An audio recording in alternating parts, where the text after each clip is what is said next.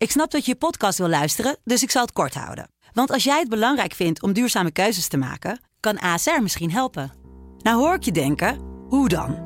Nou, bijvoorbeeld bij het duurzaam herstellen van schade. Of de premies die we beleggen volgens ons duurzaam beleggingsbeleid. Dat bepaalt waar we wel en juist niet in investeren. Wil je meer weten over welke duurzame keuzes ASR maakt? Ga dan naar asr.nl slash duurzame keuzes. ASR doet het. Zo, dan kan je nu lekker naar je podcast luisteren. Daar was hij heel ferm in. Opvallend ferm. Dit is de politieke podcast van De Telegraaf. Ik was van Liliane Ploemen helemaal vergeten. Ik ook. ik ook. Afhameren met Wouter de Winter en Kamran Oela. Einde van het jaar nadert. De kerstdagen die staan op ons te wachten. Dus dat betekent de laatste aflevering alweer eh, van dit jaar van Afhameren. Met natuurlijk Wouter de Winter, die zit uh, tegenover me. En Cameron zit tegenover ja, mij. Dat zit, ja, dat is wel zo. Cameron Oela, want, want onze Pim is natuurlijk weer... Ja, weer, dat klinkt ook heel erg. Maar hij was dus bij Qatar en nu is hij gewoon uh, naar een ander ver land. Uh, we gaan niet zeggen wat, want we gunnen hem zijn privacy. En ja. uh, niet al te veel foto's. maar ehm, ja, wij moeten het weer met elkaar doen. Ja, wij mogen het weer met elkaar doen. Het is hem, het is, het is hem gegund, hè? Zeker, zeker, ja. En iedereen heeft het ook af en toe nodig. Dat merken we denk ik allemaal nu als we aan het eind van het jaar zitten. Dat je, dat je echt snakt om even een paar dagen gewoon de knop om te zetten. Dat geeft veel meer energie ook weer om er daarna weer in te gaan. Althans, zo werkt het. Als, als het goed is, uh, ja, precies, ja. Wouter, het is de laatste van het jaar, dus ontkomen niet aan dat wij ook wat terug gaan kijken op het jaar. Maar dat, ja. dat, dat, doen we wel aan de hand ook deels van een interview dat je hebt gehad met het eigenlijk traditionele interview met, met de premier. Ja. In de kerstkrant te lezen. Maar ik denk dat het toch even goed is om even te beginnen met excuses voor de slavernij. Want we hebben het hier geloof ik vijf of zes weken lang uitgebreid over gehad. En het zou een beetje gek zijn dat in de week dat die Dat excuses gebeurt, uiteindelijk gemaakt zijn, dat we er niets over zeggen. Toch, maar ja, iedereen kent dit fragment waarschijnlijk wel al. Maar laten we heel veel luisteren hoe eh, premier Rutte dat zei. Daarvoor bied ik namens de Nederlandse regering excuses aan. Today I apologize. Awe mi tapidi disculpa. Tide, miwani, taki, pardon. Uiteindelijk kwamen de excuses in vier talen maar liefst. Ja, die verwachting was een beetje uitgesproken, hoorden we achter de schermen al eh, de afgelopen weken. Het is natuurlijk voor eh, het kabinet, het ministerie van Binnenlandse Zaken voorop, maar AZ heeft het op een gegeven moment overgenomen toen het zo'n puinhoop werd. Op eieren lopen, je doet het nooit helemaal goed, ehm, datum deugt niet, manier waarop, eh, regering in Suriname betrekken, de belangengroeperingen en, de, en de, ja, ook de bestuurders op de eilanden erbij betrekken. Het was een, een enorm wespennest en nou ja, uiteindelijk vond ik wel dat het uh, op een mooie manier ging. Ik denk dat het een, uh, een empathische en oprechte excuses waren. Ik heb ook het idee dat, en dat, dat merkte je ook wel, en dat het gebeurd was, er niet een soort grote verontwaardiging opsteeg in dat land van wat heeft hij gedaan. Niet bij mensen die zich heel erg met het slavernijverleden betrokken voelen. Maar ook bij andere mensen die er eigenlijk niet zo veel waarde aan hechten.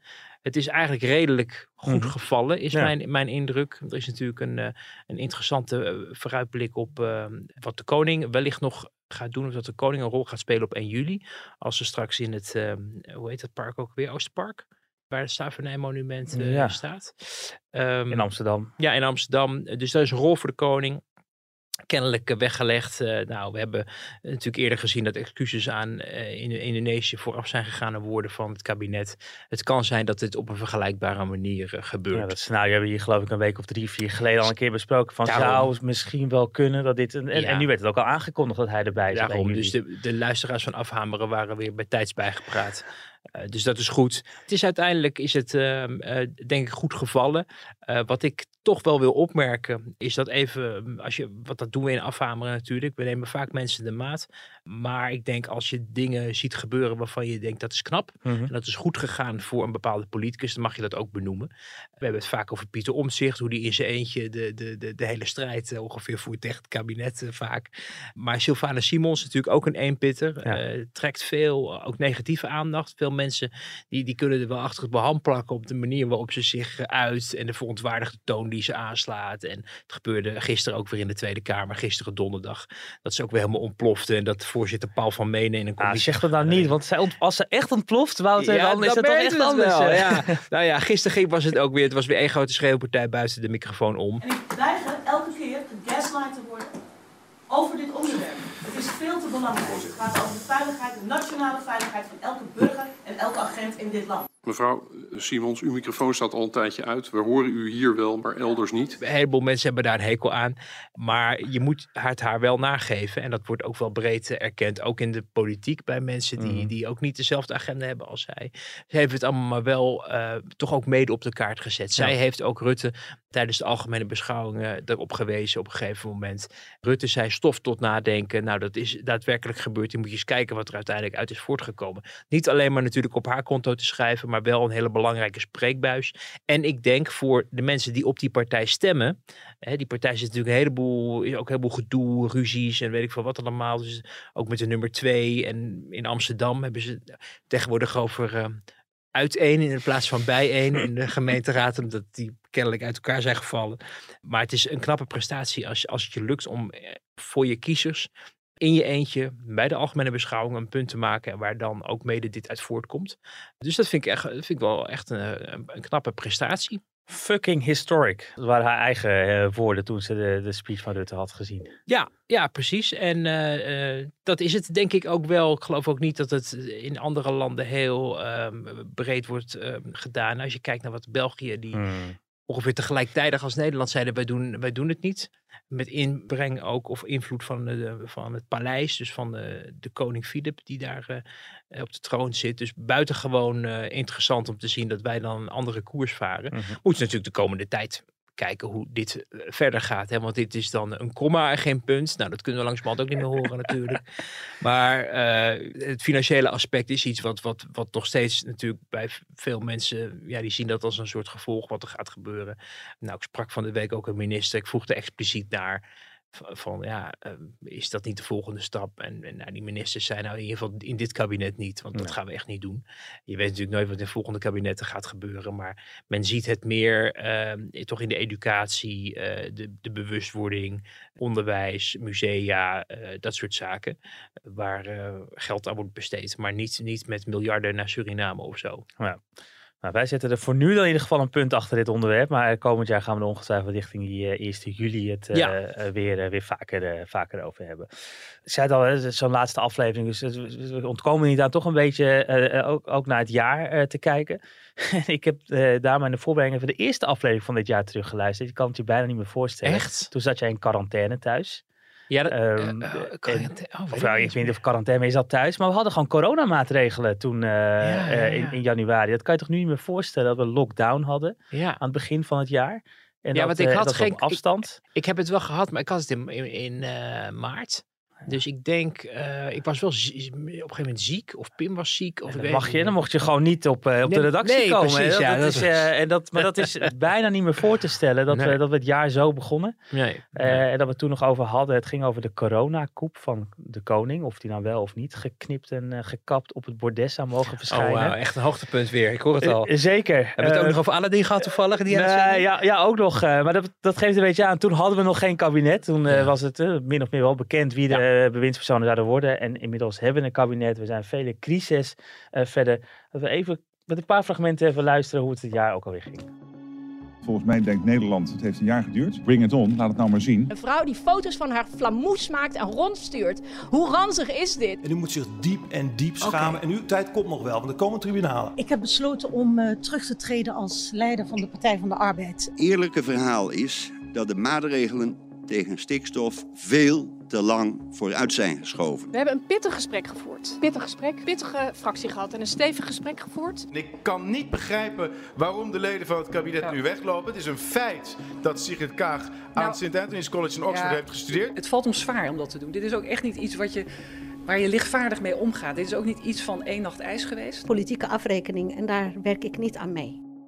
Wauw. G- mooie compilatie. Ik was wel Liliane Ploemen helemaal vergeten. Ik ook. ik ook. Grappig, hè? Die was gewoon nog partijleider van de Ja. PvdA begin van dit jaar. Ja, Ja, inderdaad. En ineens verdwenen omdat ze toch inzag wat iedereen eigenlijk al een tijdje zag, namelijk dat ze er niet geschikt voor was. Maar daarmee uh, haar partij de rug toekeerde op een moment waarin die partij eigenlijk nog opnieuw niet echt was opgekrabbeld. En nog steeds eigenlijk het niet goed voor elkaar heeft. Het is nog steeds wiebelig daar. Mhm. Er is weinig reden tot optimisme voor de PvdA, denk ik. Het plichtmatige, armoedige geflirt met GroenLinks werpt ook nog niet zijn vruchten af de manier waarop zij dat heeft gedaan, ook haar partij stuurloos achterlatend. Hè? Want als je dan toch weggaat, had je dan niet eventjes een paar weken of misschien een maand of twee maanden van tevoren dat moeten aangeven, zodat er zich een geraamte kan vormen, ook in die partij, dat de klap op kan vangen en uh, bijvoorbeeld die lijsttrekkersverkiezingen of, mhm. of leidersoverpeinzingen uh, kan organiseren. Maar dat deed zij niet. Zij, uh, zij trok de deur achter zich dicht en vertrok. Dat was natuurlijk heel pijnlijk. Ik hoorde ook nog Gundogan hoorde ik uh, voorbij komen met haar, uh, met haar ehm, quote, die we niet zullen herhalen, want we zijn een chic podcast natuurlijk. Maar zij is er ook nog inderdaad. Veel aandacht in de media. Ik zag haar gisteren ook ergens voorbij komen. Volgens mij was het een of andere quiz. Ja, dat was een woke quiz, quiz ja. waar ze ja, te gast was. Ja, ze is er erg van overtuigd dat ze iets heel belangrijks aan het doen is. Niemand weet eigenlijk precies voor wie. Want Volt bestaat nog steeds. Mhm. En er is wel een groep mensen die op haar gestemd heeft natuurlijk. Maar ja, zou die dat nog steeds doen? Op het moment dat ze uit elkaar gingen. Was deze week was geloof ik het hoge beroep weer in de, in de rechtszaal. Bleek toch ook niet dat mensen massaal eh, de, publiciteit zochten om haar te verdedigen. Ik weet ook overigens ook niet of zij nou inderdaad al die grenzen heeft overschreden waar ze van beticht werd.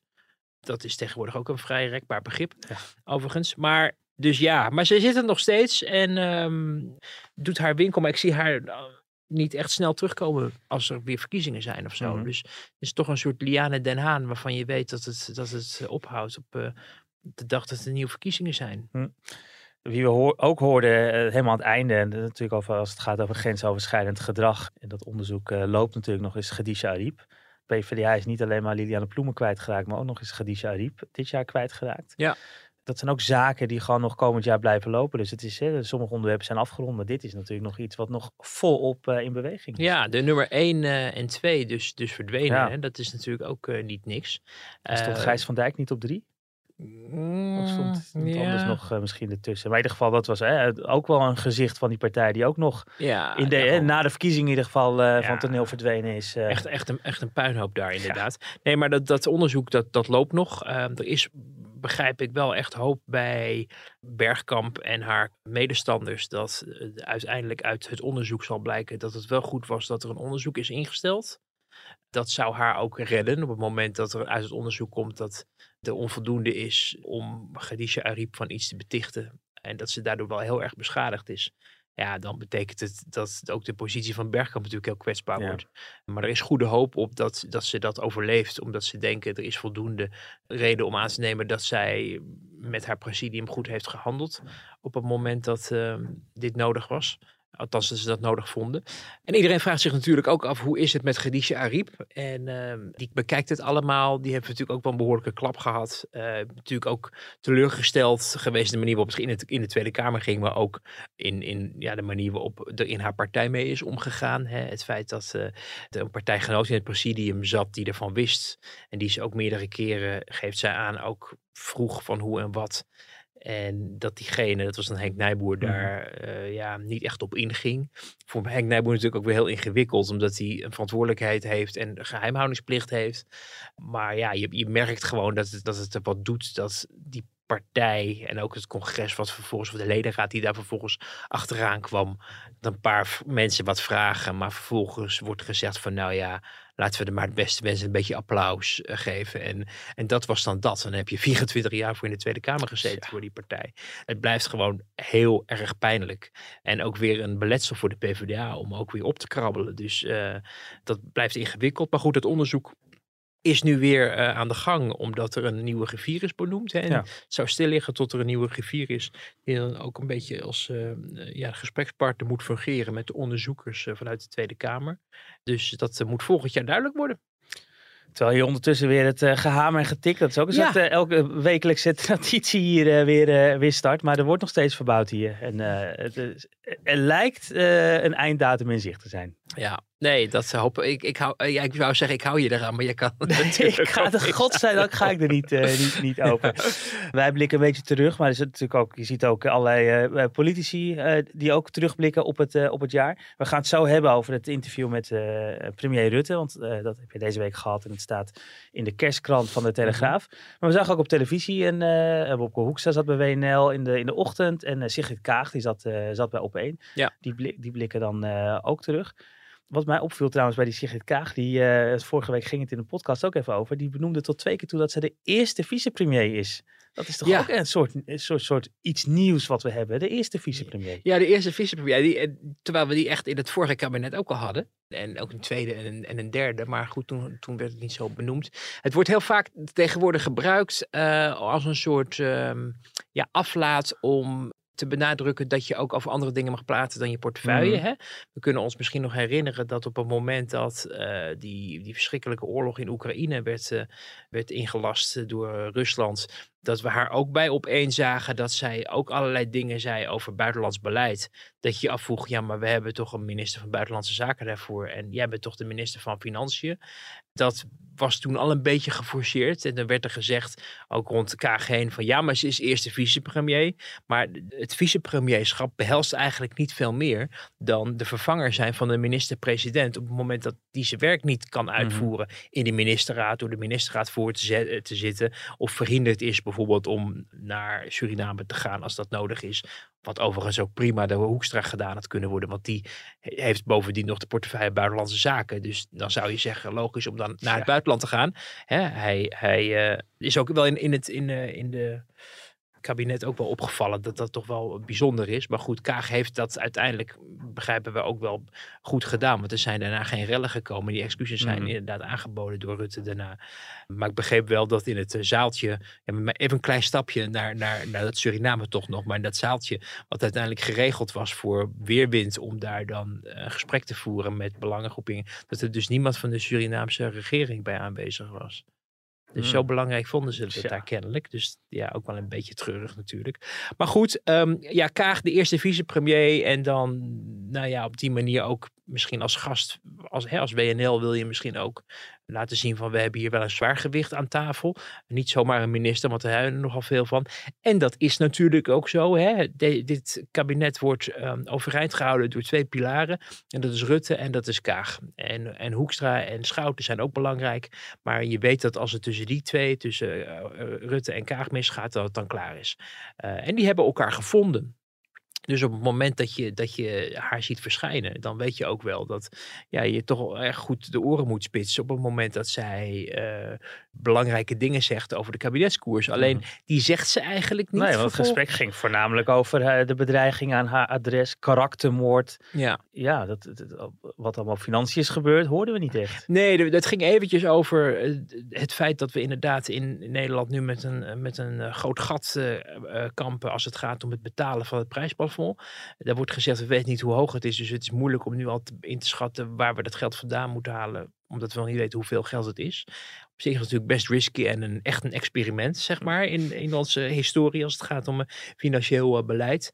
Uh, maar daarna ging eigenlijk een groot deel van het gesprek inderdaad weer over de bedreigingen. Dat hebben we niet, is niet voor het eerst. Eh, Ze heeft daar ook bij uh, Jinek, uh, of was het Bo? Dat, hou me te goede, maar dat was uh, in het voorjaar ook al een keer dat ze daarover sprak. Dat je ook dacht van ja, het is allemaal wel heel heftig. En het is ook heel heftig. En je ziet ook aan haar, je ziet ook als je haar uh, in, in de Tweede Kamer ontmoet of tegen het lijf loopt of uh, dat ze die persconferentie gaat geven omdat Rutte er niet is, dat uh, met, met bepaalde veiligheidsmaatregelen omkleed wordt. Dus die, en daar gaat je uiteindelijk niet aan wennen, want ze is natuurlijk wel gewend dat ze beveiligd wordt. Dat heeft ze Midden-Oosten. Ik ja. herinner me uit die documentaire dat ze ook moest gaan hardlopen en dat er toen ook allerlei beveiligers bij waren. Maar de intensiteit en vooral de sociale media, waarvan ze claimt dat ze daar niet op kijkt, maar wel vervolgens heel gedetailleerd weet wat er gezegd wordt. Dat blijft toch ook altijd wel fascinerend. Misschien ook omdat je het niet, je kan je er niet voor afsluiten mm. uh, als mensen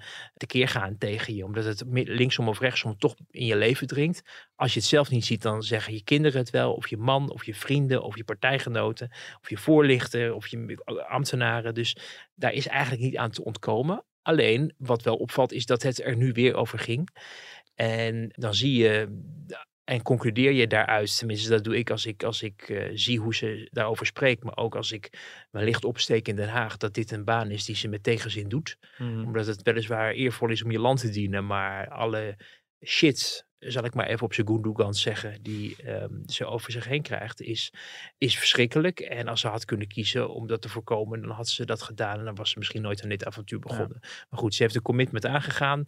De eigen familie heeft ook gezegd, Weet je, je, je hebben zoveel mensen op je gestemd. Je bent het ook aan hen verplicht om dit karwei af te maken. Maar op het moment dat karwei af is, dan is de verwachting wel dat ze dan ook iets anders gaat doen. En dus je ziet die tegenzin, maar je ziet tegelijkertijd ook, en dat valt wel op, en dat is ook de aandacht die je in zo'n talkshow dan weer ziet gebeuren, maar ook op sociale media of in andere kranten of met portretten of in columns, dat het heel erg wordt uitgelicht hoe erg het is. En het is ook heel erg. Alleen wat daarbij heel vaak vergeten wordt, is dat zij niet de enige is in Nederland die dit overkomt. Dit wordt heel snel op het, het ook het vrouw zijn Ja. geplakt.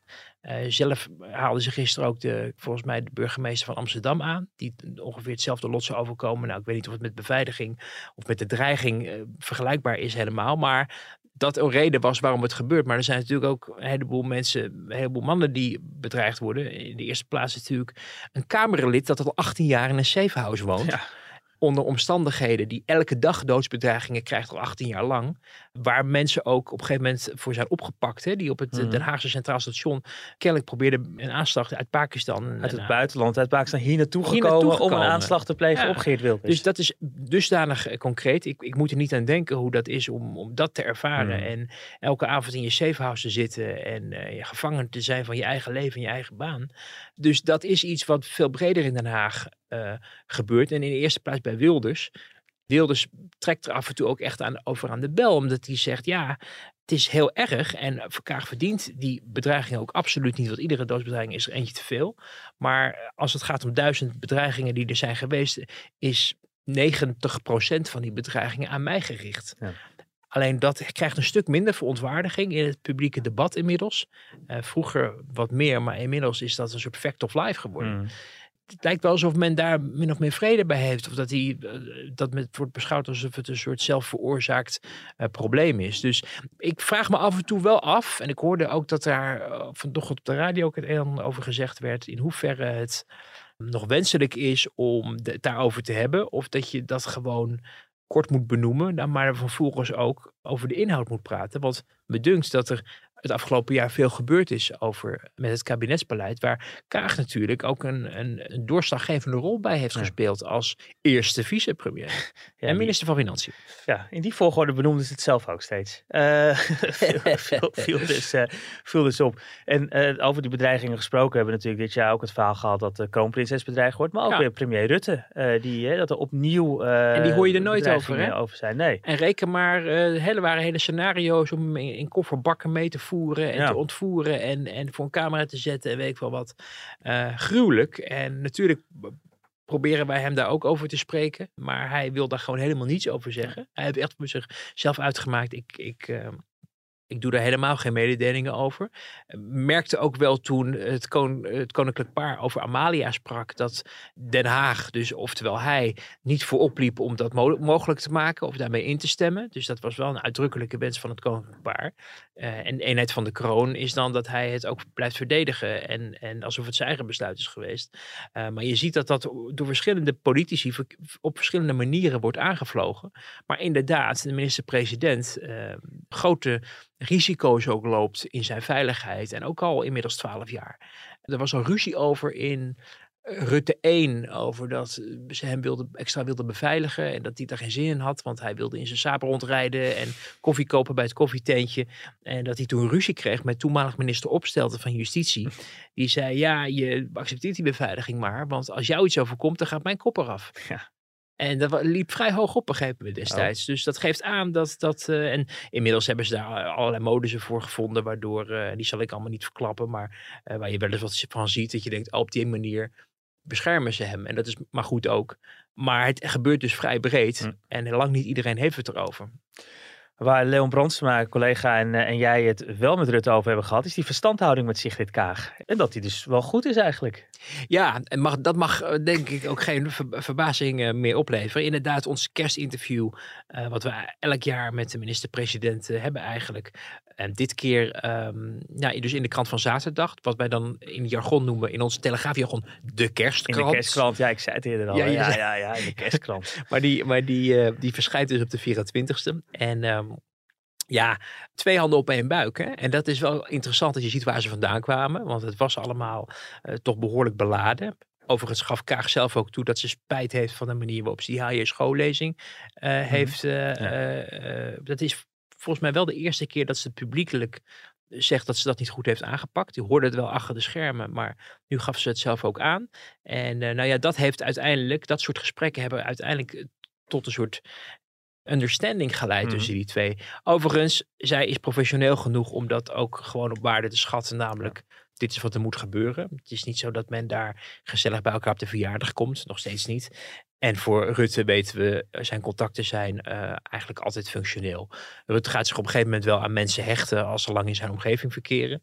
Maar het is niet zo dat, dat hij vrienden wordt met Jan en Alleman. Hoewel hij wel een Jan en Allemans, een Allemans vriend lijkt af en toe. Hier heb je mijn nummer, bel me maar tegen beeldvreemden en dat soort dingen. Maar ook Rutte zal, als er uh, in de volgende periode, als hij er dan nog zit, een, een eerste vicepremier van, laten we zeggen... Nou, wat is nou waarschijnlijk? Van BBB-huizen is. Oh, ja. ik weet niet wat waarschijnlijk is, maar laten we het voor het gemak eens doen. Dan gaat hij daar met dezelfde overgave natuurlijk een bad mee opbouwen. Uh, maar wij merkten wel in het interview een paar keer dat hij uh, toch ook wel vervelend vond dat hem dat steeds wordt aangerekend. En dat hij het vervelend vindt dat, dat mensen zeggen, uh, je bent D66-beleid aan het uitvoeren. Nou, uh, we moeten natuurlijk niet al te veel verklappen wat in het interview staat, maar je ziet dat hij wel echt van zich afbijt, ook met argumenten.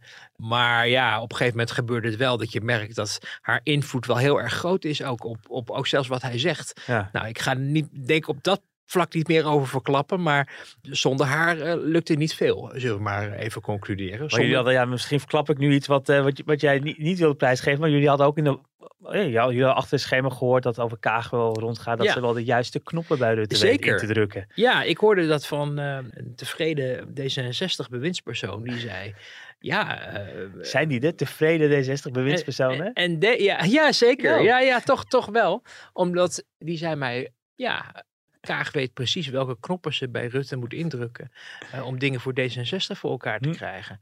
Ja, dat is natuurlijk voor Rutte natuurlijk heel lullig als we dat voorhouden. Want ja, hoe kan je je daar tegen verdedigen? Uh, maar goed, hij verdedigt zich daar wel tegen. En ik moet je wel zeggen, en dat vond ik eh, vooral interessant in het interview, is dat hij, je ziet, hij is eigenlijk een chameleon sowieso. Hij verandert nog alles van kleur, politiek inhoudelijk, een beetje zoals de wind waait, eh, maar ook wel in de manier waarop hij dossiers aanvliegt. En met de tijd, de ene keer wordt er van alles beloofd en wordt er krachtdadige taal gesproken.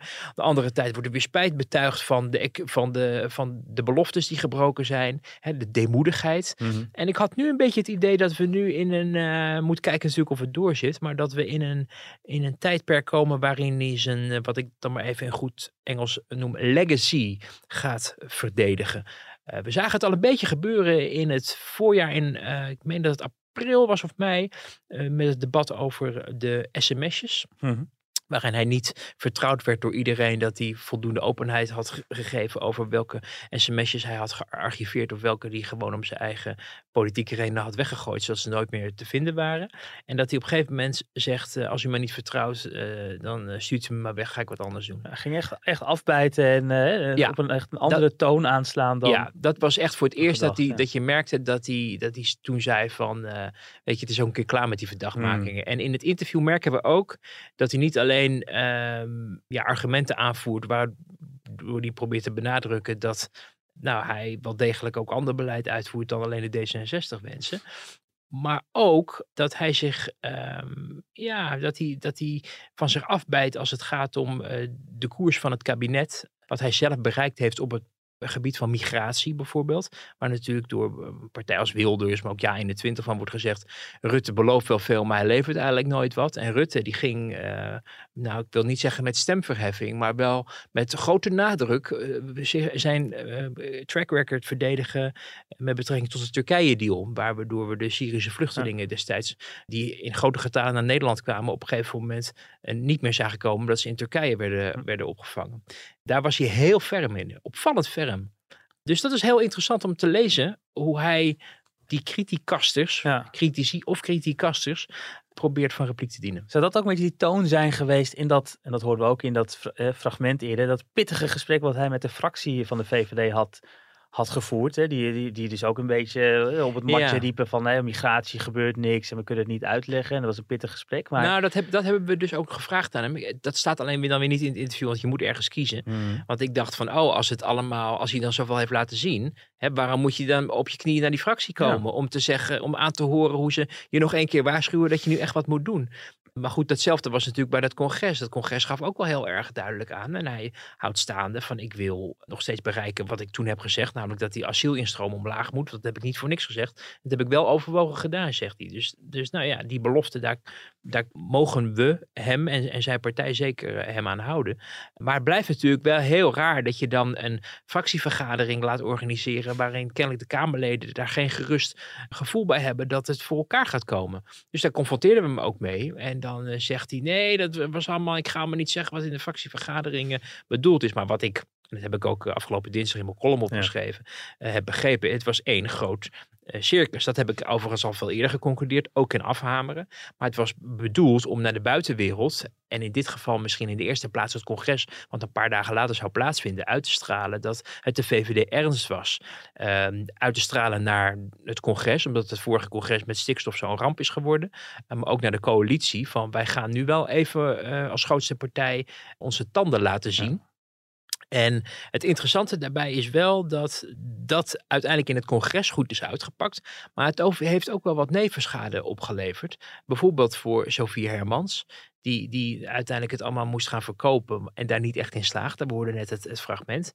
Maar ook wel voor Rutte, die, die eigenlijk van dit soort dingen niet houdt, er maar in is meegegaan, omdat hem werd gezegd: als je dit doet, we laten je twintig minuten in een kamertje wachten. Lijkt het net alsof je heel nederig moet zijn. En bij ons, wat natuurlijk ook best wel raar is, als iemand het allemaal zo goed regelt al die jaren, zoals hij zelf denkt. Dus daar zit gewoon een discrepantie tussen. Dus dan zie je ook hoe, hoe de collateral damage kan uitpakken voor een, voor een partij die um, in de buitenwereld even een statement wil maken, maar ook zich toch niet voldoende realiseert of onder controle heeft wat de fallout kan zijn. Want uiteindelijk werd, was de conclusie van ja, Rutte heeft niet geleverd al die jaren. En daarom krijgt hij nu een soort waarschuwing van de fractie. En zelf zit hij daar dus heel anders in. En dan geeft dus ook aan dat de nederige toon die hij aansloeg toen hij die fractie verliet. Van ja, ik heb goed naar de fractie geluisterd. En het was een, nou, hij zei geloof ik niet pittig gesprek, maar het was een stevig gesprek of een open gesprek of een indringend gesprek. Ja, denk ik in zijn hoofd op een hele andere manier werd opgevat. Zo van jullie kunnen me nog meer vertellen. Ik heb geleverd eerst en ik wil dat nu ook wel weer doen. Maar het is niet zo dat er niks voor elkaar is gebokst al die jaren. Een onderwerp dat uiteraard ook te sprake is gekomen, want we zitten inmiddels al meer dan 300 uh, dagen naar een oorlog te kijken. op een paar uur vliegen, uh, zoals Rutte dat zegt, vanaf, vanaf Amsterdam. Dus dit jaar eigenlijk ook Rutte heel erg veel op het internationale toneel gezien. Ja. bij, bij allerlei overleggen, maar ook dat, elke week bijna wel zie je weer die tweets voorbij komen dat hij gebeld heeft met Zelensky. Uh, dus ja, we, vandaag weer hè? Vandaag weer, ja. ja. Volgens mij gaan er ook uh, beloften qua geld. Uh, ik denk dat we weer geld en wapens naartoe sturen, ja. vermoed ik zomaar. Ja. ja. Merk je daar iets van? Dat, dat, is, wat, dat komt, heeft natuurlijk ook mee te maken dat Merkel weg is. Dus hij is op, opeens ook de, een van de meest ervaren leiders binnen Europa dan. Hè. Boris Johnson ook in de loop van het jaar vertrokken. Merk je ook dat dat een zware wissel op op hem trekt? Of, zie je dat dan niet zo terug? Nou ja, dat hoor je wel uit zijn omgeving. Dat ze merken dat, het, dat die, die druk groot is. Hij zegt daar zelf ook wel wat over. Hij erkent het ook wel dat hij er af en toe wakker van ligt. Tegelijkertijd, kijk, hij is natuurlijk historicus, dus hij heeft allemaal boeken gelezen over vroeger. En nou ja, daarop ook op gestudeerd. Dus hij weet er ook een heleboel van. Hij weet en hij kan ook historische parallellen trekken. Dat doet hij ook uh, in ons interview. Maar ik vind het lastig om nou precies in te schatten in hoeverre hij daar nou de doorslaggevende stem heeft in dit conflict. Hij of een hele invloedrijke. Ja, hij is heel ervaren in Den Haag. Dat heeft onmiskenbaar kwaliteiten. Hij sluit allianties. We doen dingen samen ook met andere landen, bijvoorbeeld met de Duitsers, waarvan ze, nou ja, ook in het torentje denken dat op het moment dat, dat Nederland niet daarvoor het initiatief had genomen, dat Duitsland het ook niet had gedurfd. Mm. Nou ja, moeilijk te controleren natuurlijk voor ons. Maar men heeft dus het idee dat dat het verschil maakt. Maar als het gaat om bijvoorbeeld het contact met Poetin. Uh, dat was ook weer zo'n moment dat je eh, daarna vraagt, maar je kan niet alles in het interview kwijt. Uh, dat hij toch aangeeft dat hij dat niet heeft.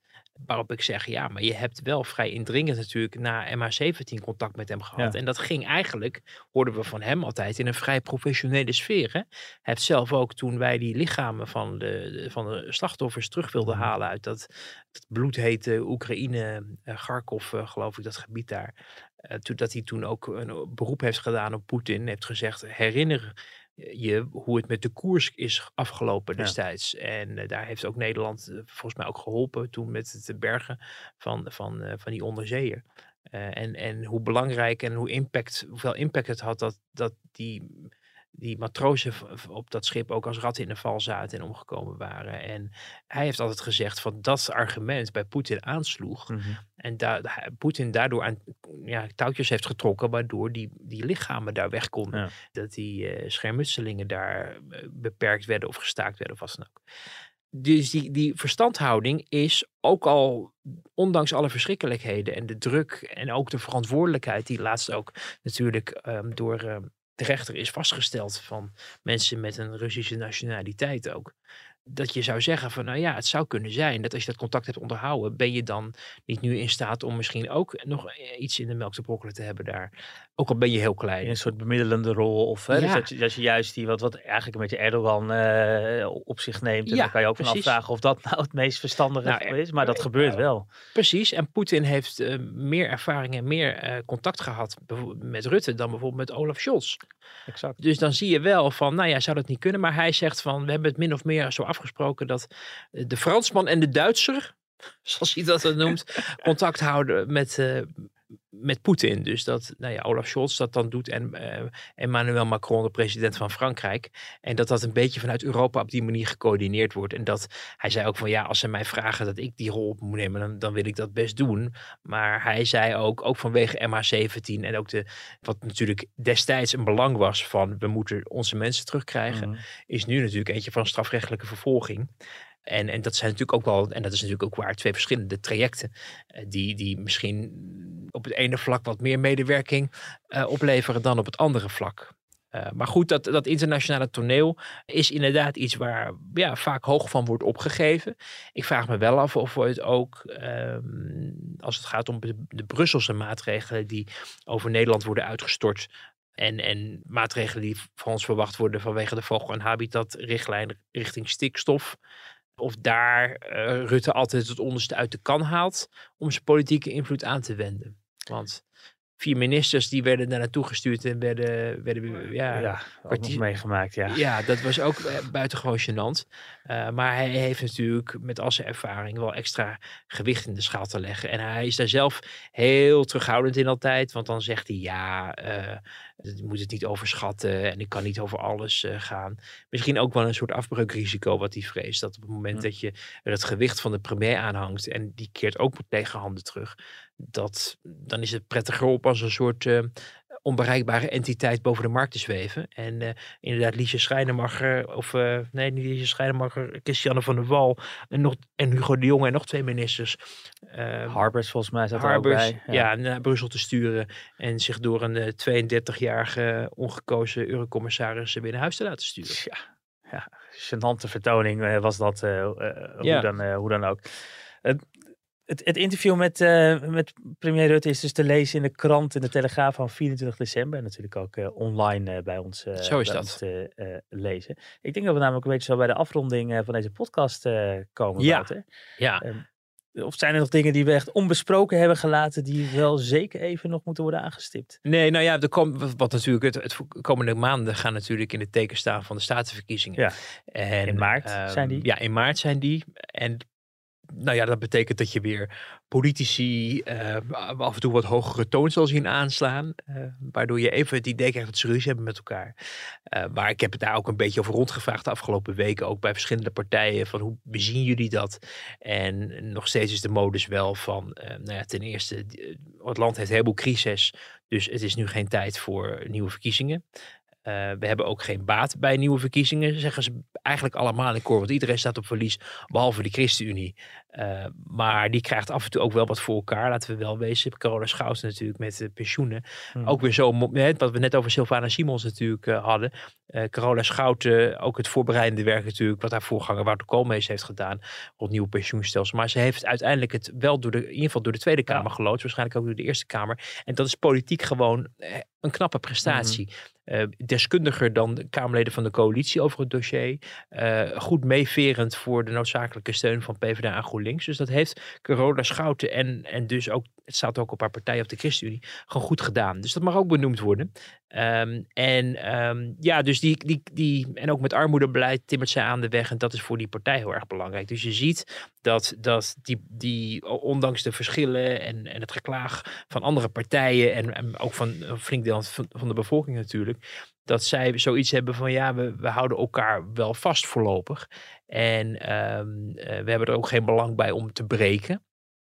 En als we dan straks een kleinere meerderheid in de Senaat overhouden, waar het over kleine minderheid moet ik zeggen, want ze hebben nu al een minderheid, dan uh, is dat heel vervelend. Maar dan is de vraag, hoe tel je op tot 38? Ja. Hoe krijg je een meerderheid en kan je dat, uh, moet dat via links, hè? want de PvdA GroenLinks die gaan, die zeggen dat ze ongeveer de dienst gaan uitmaken straks in Nederland als de statenverkiezingen geweest zijn. Ja, want samen zijn ze toch echt in peiling al de grootste? Ja, ja nou, we zullen zien. We zullen zien. De vraag is hoe erg het CDA bijvoorbeeld gaat verliezen. Ja. Vrezen ze wel voor, maar statenverkiezingen doen ze het altijd toch een stukje minder slecht dan bijvoorbeeld bij andere verkiezingen. Dus nou, daar hebben ze toch wel weer een beetje, een beetje hoop.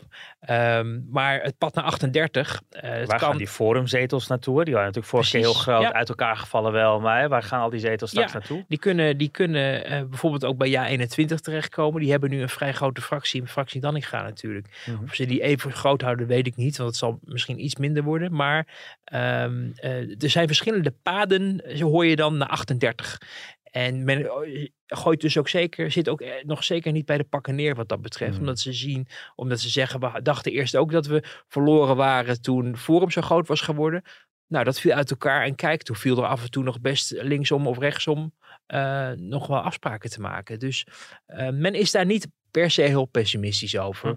Uh, maar goed, het kan ook mooi spraak zijn, want om nu al pessimistisch te zijn over iets wat je nog niet precies weet hoe het gaat uitpakken, is misschien ook een ja. beetje voorbarig. Dus die, die, verkiezingen gaan we de komende maanden heel veel, uh, heel veel aandacht aan besteden. Ook welke partijen er wel en niet meedoen. Deze week hoorden we ook weer dat omzicht, uh, tenminste de vrienden van omzicht in sommige ja. provincies mee, mee gaan doen. Dus dat wordt ook nog spannend straks welke partij zich daadwerkelijk inschrijven in januari. Ja, en de BBB is natuurlijk heel interessant. Ja. Daar verwachten ze ook bij het CDA, dat, dat wordt de grootste concurrent waarschijnlijk. Ja, dat allemaal in het uh, nieuwe jaar. Wouter, het moment is nu om, uh, om een beetje te gaan reflecteren, bij te gaan komen, uit te rusten. Zoals je aan het begin al beschreef. En dan vol energie dat nieuwe jaar in. Zo is dat. Tot over een paar weken. Yes.